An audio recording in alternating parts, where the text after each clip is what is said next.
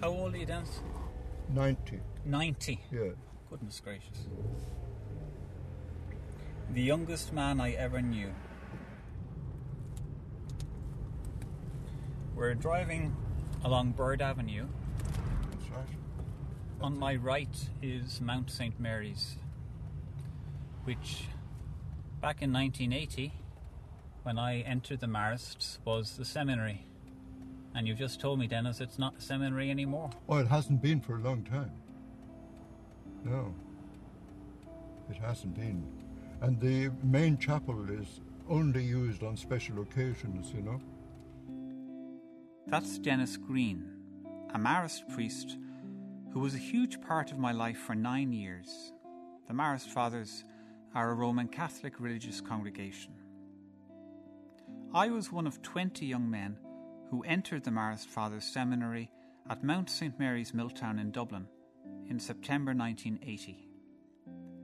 The same year, almost 400 men did likewise all around Ireland, joining different dioceses and religious orders. Of the 20 who entered the Marist Fathers with me, 17 would leave religious life. This is the story of three of us who entered the Marists in 1980 and our journey from belief to unbelief.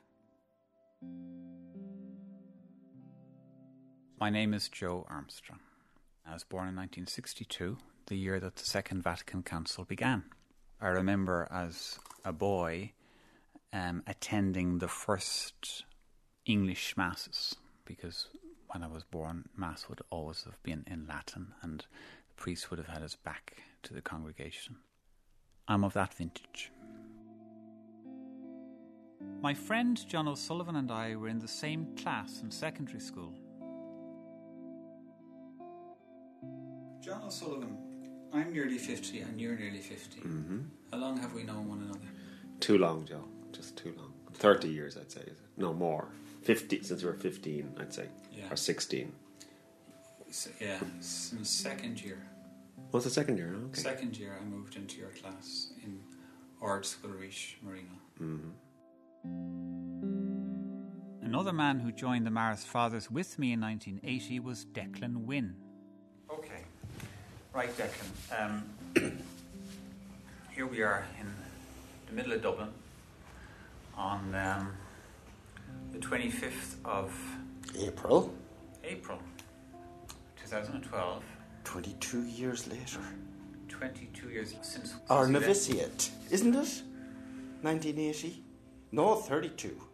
Wow. Yeah, Wow. yeah, yeah, yeah. You're older than you thought. Oh, that one I can, uh, that one I can guess. I was fi- I was 50 last week. and I will be 56 this summer. you're born not only into a culture, not only into a society, but into a family. All of those influences are there. And you absorb it, you pick it up. It's just there as a given, you don't question it.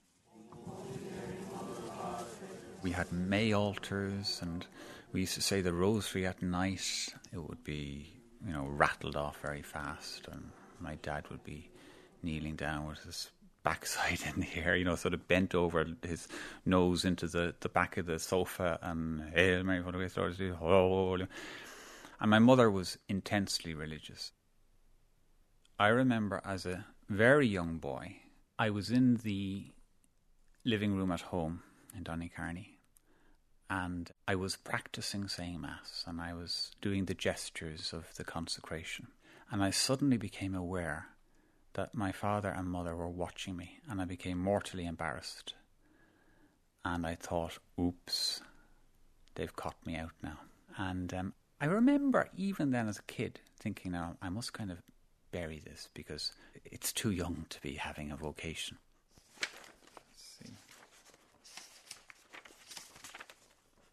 When I discovered this letter, I was extremely embarrassed because of of the explicit faith and the naivety and the enthusiasm and the innocence. It was 79, so it's what, 17?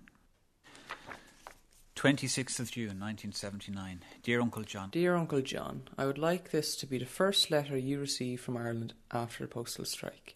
The first thing I want to tell you, And it's the only thing that's really important is I joined the charismatic prayer meeting, and really, Uncle John, it's great. Mass, Mass that was that was boring boring, and and dead dead, is now joyful and alive. Christ is seen The risen Christ is seen so often. priest in our Not sure what I saw, but there you go. Four weeks ago, I joined our own parish meeting, and I've been going for months to the one in our school. John, pray for him too, and for all others who are starting to know, not about Christ, starting to know, but not about. Christ, but to actually know Him. Please, if you have him in a minute, pray for me too. God is alive. Jesus is Lord. Isn't it wonderful? Oh, sure, I always knew in my head that Jesus was God, but now it's with my heart. I hope I'm not being hypocritical. The enthusiasm, the excitement seems false. I like that bit. It's so long been absent. Let's praise God night and day. But I'll never give up on anyone. That includes you, Uncle John, if you're not already in the Cuckoo Club. God bless you, praise God, and write soon. Your nephew, Joe. God bless you. Praise God and write soon, your nephew Joe Armstrong. It captures the enthusiasm that I had at the time and the faith that I had at the time. Daft and all though it was. How many young people have already warped their conscience It was 1979. and have The substituted Pope was here. the true joy of life with drugs, sex, alcohol. I was intoxicated by the charismatic renewal. I was 17 and I decided I wanted to be a priest. Young people of Ireland, I love you. I remember then going to the vocations director. I remember him saying, Many souls will be saved through your ministry. And it absolutely blew my mind because it was like a confirmation of my vocation. If somebody asked me, well, what would you do if you weren't a priest? I couldn't think. You know, I really, that was it. It was the only thing I wanted to do because it was the only thing that made sense. And like, you know, who needed a, a, a wife or children or a house or a job? That all seemed very boring when you were an adolescent and you had a sense of thrill and setting off on an adventure following Jesus.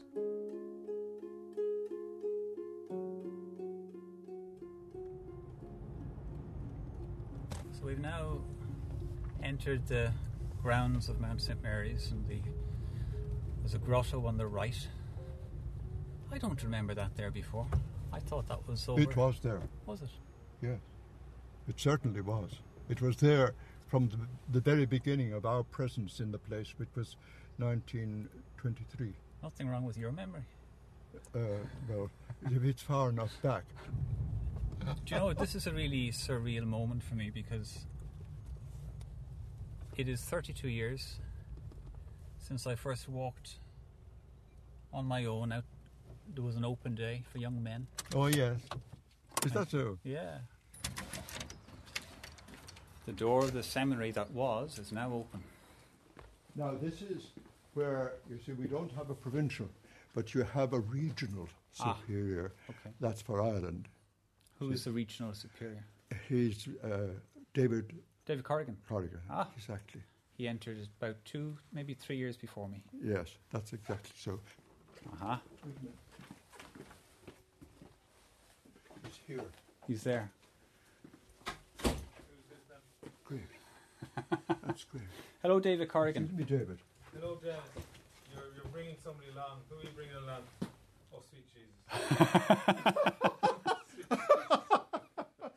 I even recognise with all the gear on you. How are you? Forgive, forgive the, the left hand. David Corrigan. Is this been filmed and recorded? At the you minute? are being recorded. Oh, sweet Jesus. You can put that Well, that's all right. No, it's all right. Just keep it up. And Yes, Joe, yes. Joe, what, what, what are you doing? I'm just doing a little documentary Ah. about my experience of starting out in life Hmm. a believer Oh, yeah. and no longer being a believer. Okay. And it's interesting to meet ye guys who are still believers. Oh, yeah. How do you know? Good point.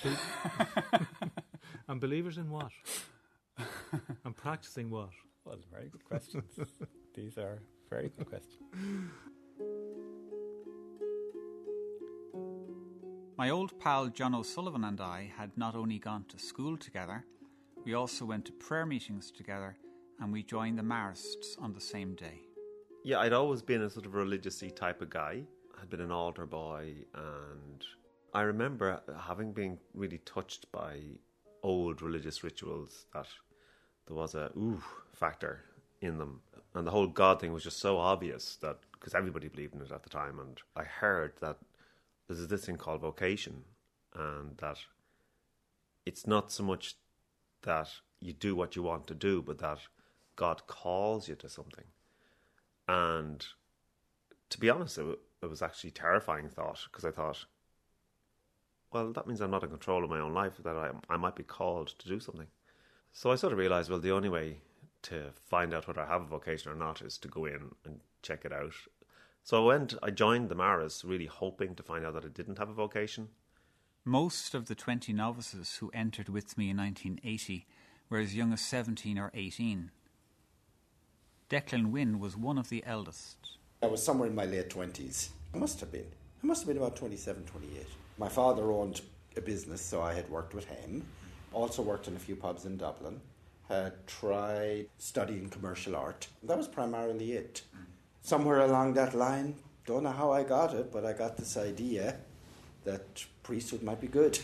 I think I was at a stage in my own life that structure, some kind of social acceptability, were something I needed or wanted. And at the time, I was interested in religion. I loved reading about religion. I love religious history, the lives of some of the, the crazy saints, things like that. Um, and at the time, I liked ritual or mystery. So put them all together, and it kind of, I thought I was right. We can go this way. Walking around the seminary, I meet some priests I haven't seen for a long time.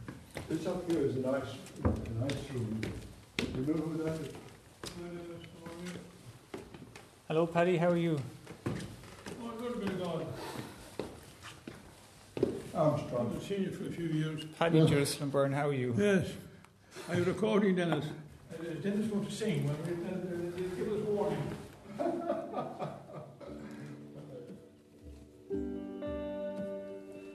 There were a lot of guys who were going to the Marists at that time. The place was absolutely buzzing. The whole house, though, had that vibrant sense about it. And I think that is what kept people for a lot longer. You've got 20 or 30 young fellas and some incredibly interesting, funny characters and deep characters and just a richness. A lot of the priests, too, were very cultured men.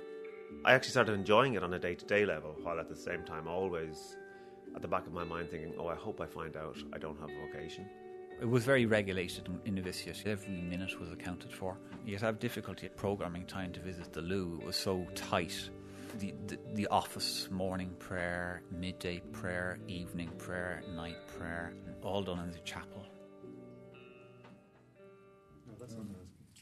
No, I'm dying to see the church. I have a, I have a house. This is the house key. Once the heartbeat of the community, the chapel was always open. I'm shocked to discover it now has a lock. That's the one that I was.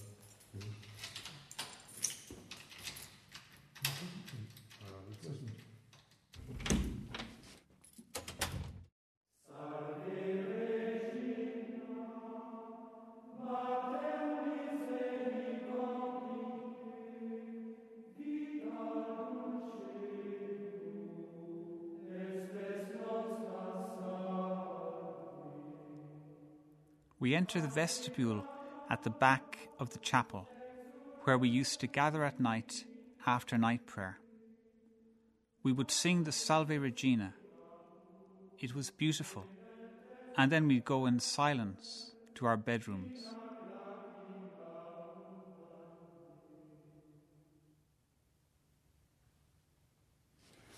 So we're walking through to the sanctuary of the big chapel. Ooh. Ah, you see what's gone? So the choir, the, the, a wall has been built over the choir. Yes, behind that there's a, the library and uh, the archives. A big chapel. Unused nowadays. It's interesting because when I arrived in Novitiate, we 20 novices sat on one side of the church and the scholastics sat on the other side of the church. It was a very full building. During novitiate, our first year, we had the equivalent of one month's silent retreat. And if we were having a vocational crisis, we were often encouraged to go off on a retreat. I found each retreat different, some difficult, some joyful, and some I now see as elaborate exercises of self deception, persuading myself that I really believed that I had been called by God. I wonder if John had a similar experience to me. I always used to find the retreats hard. You know, I used to find those difficult psychologically, but you know, bearable. But you'd be just so bored and feel desolate or something.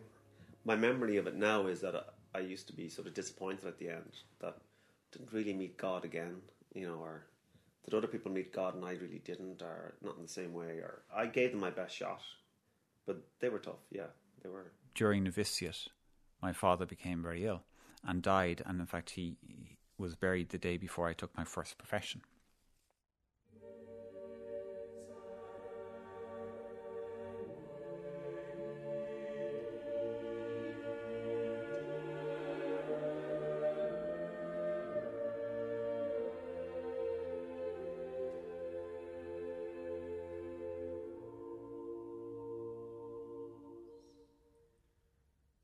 Were with me when my father died.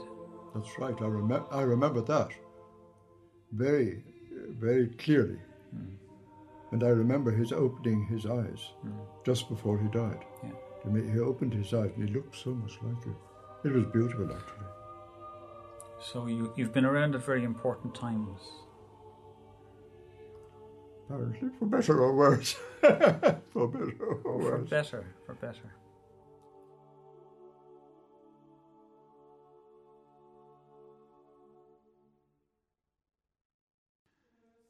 I found life in the seminary difficult. I struggled with celibacy and obedience, and I often doubted the existence of God. By February 1983, five of the 20 from my novitiate had left. Each departure always brought it back to myself. Why am I still here? Uh, One of the biggest shockers was when a priest who was on the formation staff left. And I remember the superior of the time coming in and telling us, I have really bad news for you. And then telling us that this priest had left the priesthood and religious life. And we were gobsmacked. It was just coming up to the renewal of our vows, and uh, that was a bombshell. There were struggles. There was, you know, struggling with your sexuality, and you know, living celibately is quite difficult, especially you know in your twenties and thirties, when you know your hormones are sort of raging, and um, so that was very difficult, and you'd be lonely as well because I was very scrupulous and had been brought up in that old style of Catholicism. I was very aware that sexuality was a very murky affair altogether. That you had to be really careful around your sexuality, and that masturbation, for instance, was a mortal sin, and that sex is for marriage. And so I would have had a very frightening approach to sexuality. For all those years living in a house with what 30, 40 other guys does not foster a lot of independence. Yeah. It fosters more a sense of dependence Yes. and isolation in one sense.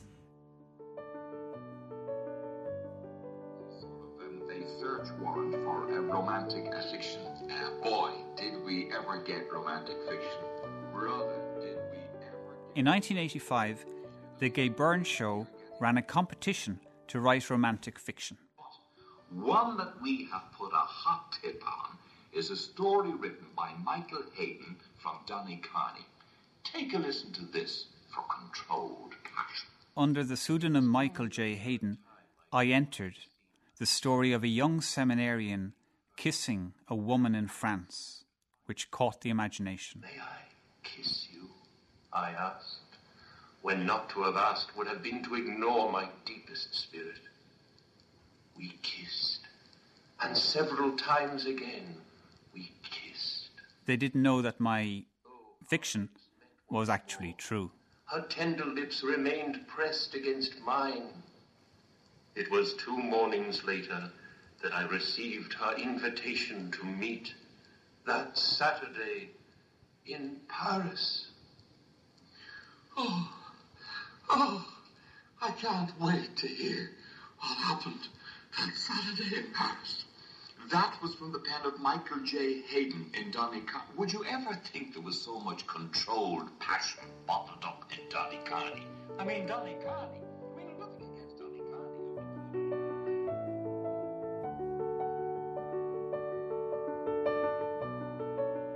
Obedience is about submitting your mind to another person, believing that the other person's view is God's view. In fact, if anything, I probably found obedience harder than celibacy.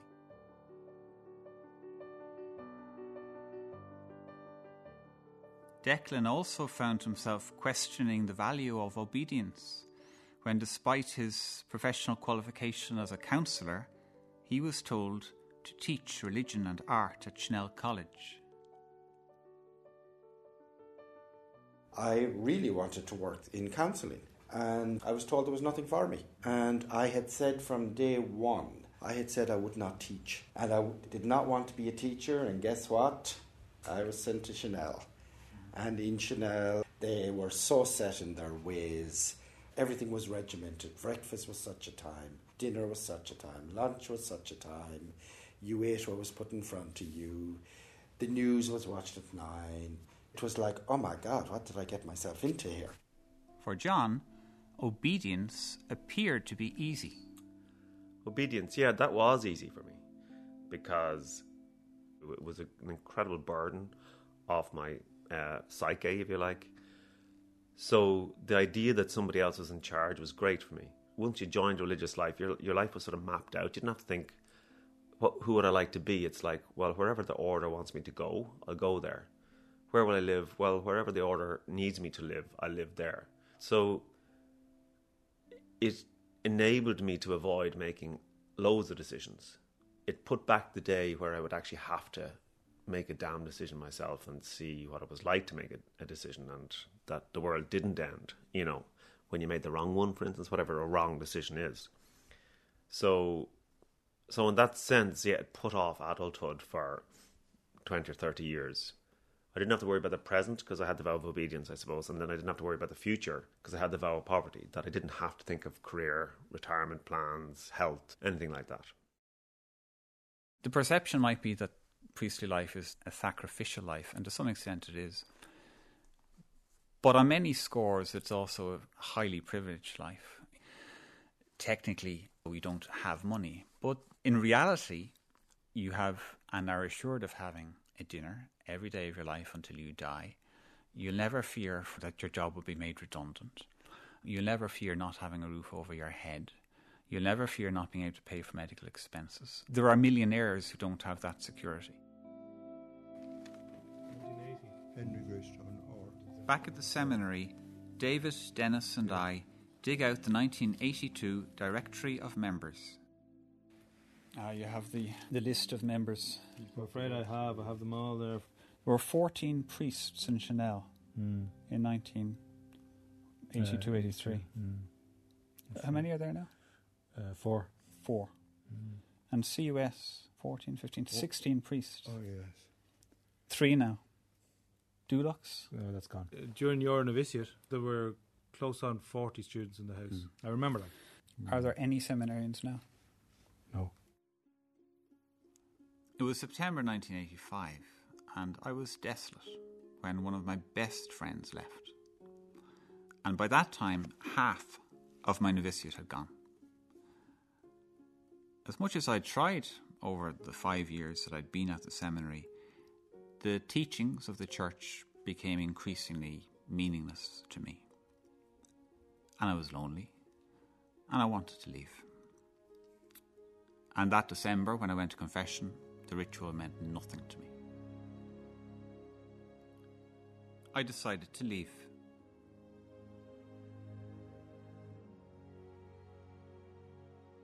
I'd spent the night in tears, and I told him, I said, Dennis, I've, I'm going, I've decided. And I was in floods of tears, and I was really struck. He, he accepted it, and I thought, gosh, this is a lot easier than I thought it was going to be. And then he went off to talk to another priest. And when he came back, he totally changed his tune.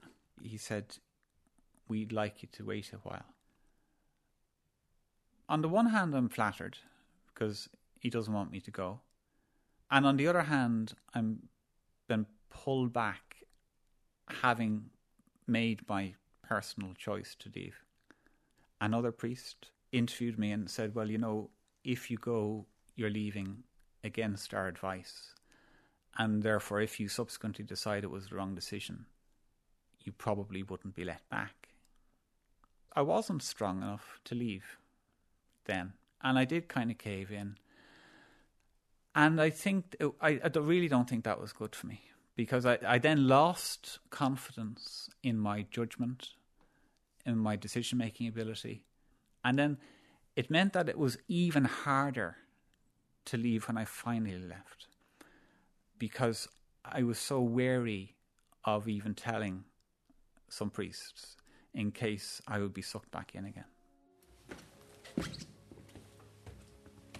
In the seminary, I discussed that time with Dennis. Do you, I know it's a long time ago, but do you remember it at all that time? I mean, it's a long, long time ago, and I would have gone. Um, if you'd been asked to. No, I had decided to. Yeah. And um, at the time, you were dead against it. Was I? Yeah. I don't remember that. Yeah, yeah, yeah. And um, and I did change. I don't remember having any reason for being dead against it. Yeah. Uh, I don't know. I don't remember that. No. Mm. Well, it, it's a very long time ago. You know. Um, well, it's not so long ago, but it's it's a lot of other people. Yeah, met yeah. a lot of other people and yeah. and a lot of other. Yeah. I remember you saying it was it was December, and I had come in mid December to say that I had Mm. finally decided Mm. to leave, and um, and I remember you saying on Christmas Eve, you know, that the Mhm. Society of Mary was a work of God, and um, you know that it was a religious vocation and so on, and yeah. Yes. It certainly swayed me a lot. Yes. You know. Yes. Yeah. Um, and I just wonder, I know you can't remember, but you know, with the benefit of hindsight, Mm. it probably would have been better to let me go at that time, you know. Which isn't to say I didn't learn a lot by staying. I did, you know. Yes, I'm sorry about that. I did, but, but it- I don't remember. I haven't any. You don't remember? Remember, no. John also found that his faith was eroding. I struggled to make final profession. My moving out of faith journey was very, very gradual. My brain was always very scientific and questioning, and gradually, even the heart began to say, "Well, well, maybe there isn't a God, and does God make sense?" And then I had quite strong experiences of, say, my sister dying of cancer. I couldn't spoof her. I couldn't say things that I didn't really believe in me on Sunday Mass, yes, I just always went, and the idea of not going was quite fearful for me in terms of it could be a mortal sin. Once or twice, I purposely didn't go to see could I actually not go and feel okay about it? Could I trust my intellect on this one and say, I know that no God would hold this against you, or no reasonable God?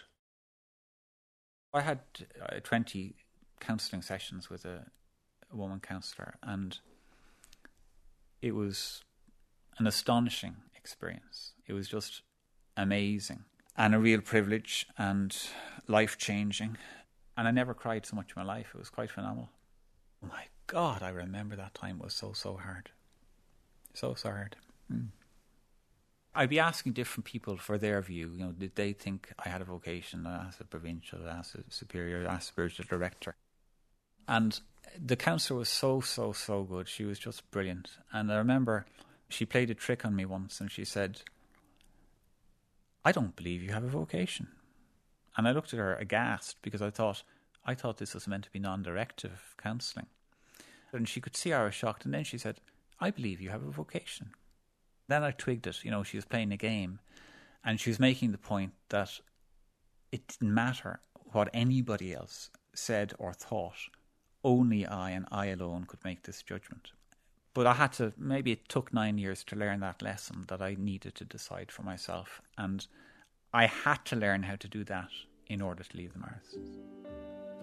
It was four years after I made that life changing decision for myself that Declan, by now ordained, was feeling the strain of being forced to do the job that he had never wanted teaching.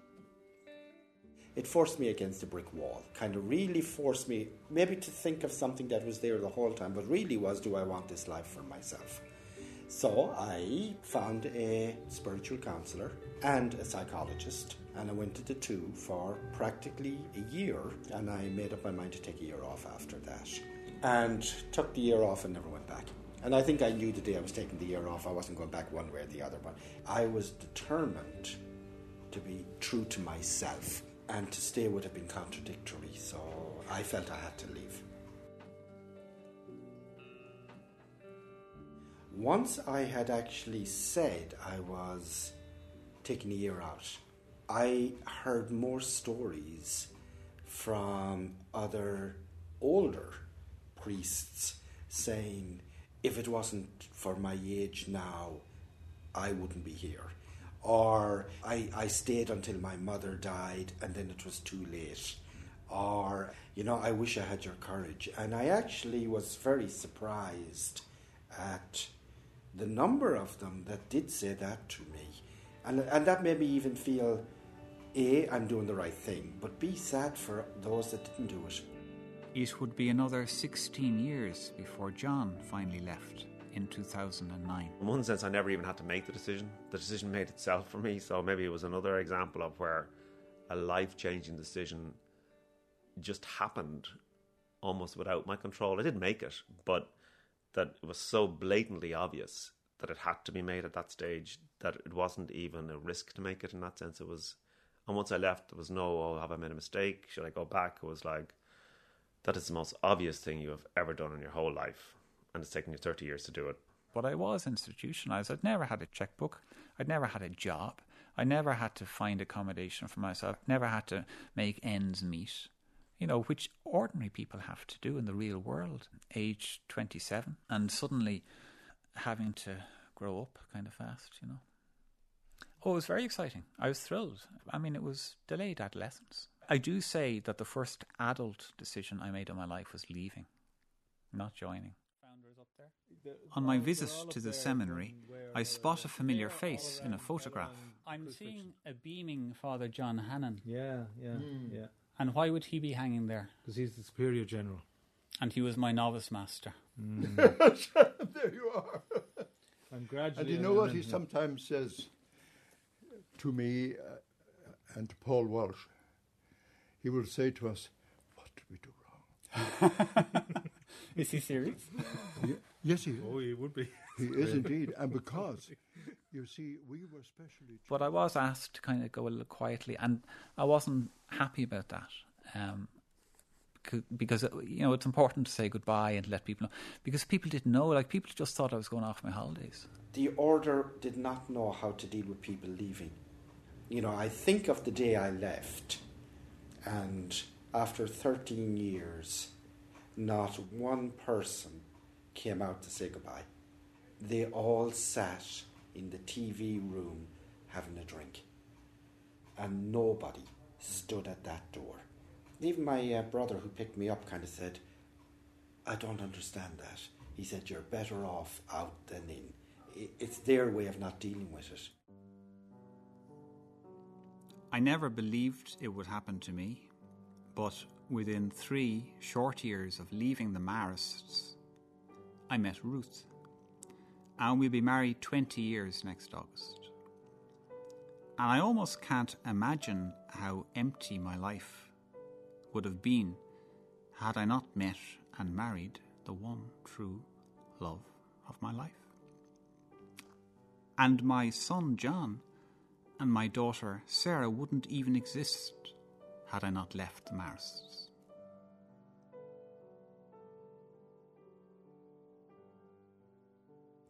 My biggest scare when I was leaving was what on earth can I do? Even going back to America was a risk because I didn't have a job when I went back. Plus, there were very little resources. It wasn't you were given a check on the way out the door. And I was starting off at 36, 37 and had nothing no pension, nothing in the bank account. At this stage, I know who I am. I'm confident, I'm self assured, I'm successful. Um, I'm not afraid to say I'm successful. I'm gay, partner 17 years. Uh, and that was part of the struggle uh, when I talked about acceptance earlier. I think the part of the struggle was acceptance of myself. The acceptance of being a, a priest, being single, was all in one way a part of a, a cover for not having to accept it. Uh, and as I said, part of four years of counselling was accepting it. So the more I accepted it, the more I kind of said, I don't want to live a celibate life. I don't want to have to deny myself. I really don't want to have a life where I can't have companionship. And that was all part of that journey. So we bought a house oh, 18 years ago in the city of Seattle. And now I am one of two clinical directors of a large, large agency for mental health, chemical dependency, employment, and housing. I also paint. I do a lot of watercolours as another way of relaxing, and I enjoy travelling. So, looking back now, Mm-hmm. are you happy to you see yourself as an unbeliever? Oh, um, most of the time I do. Yeah, I'm not a strident unbeliever, but I'm more like, feck it, there's nothing out there. It's a real pity, but there just isn't. And and that's a pity, you know, because yeah, because you think, well, ultimately, when you die, that's it. You know, so for me, it's not like yippee, I've been released from anything bad or necessarily psychologically damaging, but just the hope that I had or a dream that I had is now no longer tenable. I just can't dream it anymore.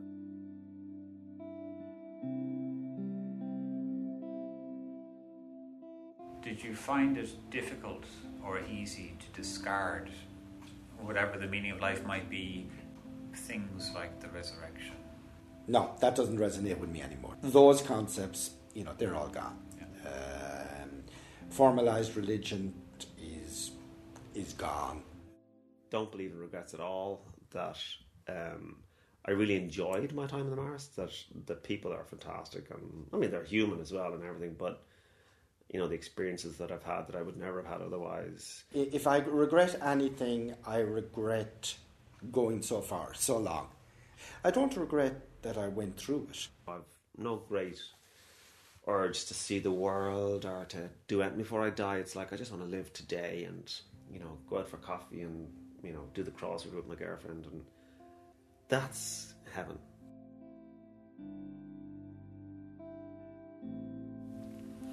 Yeah, no, I mean, I still feel a great affection for you and for the Marists. Oh, yeah. Uh, yeah. God. Yeah, yeah. Yes.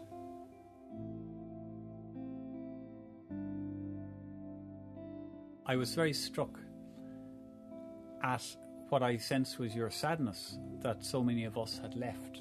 Hmm. Because Yes. you saw us as the hope of the province and of the society. Um, I can't find the word, but not because I'm short of words. That, that often happens, but it's not, not that I'm short of words exactly. It's that I am unable quite to name the idea, the feeling that I had. And as I say, uh, your novice master has from time to time Yeah. looked, looked at us Where did we go sadly and said, Where did we go wrong?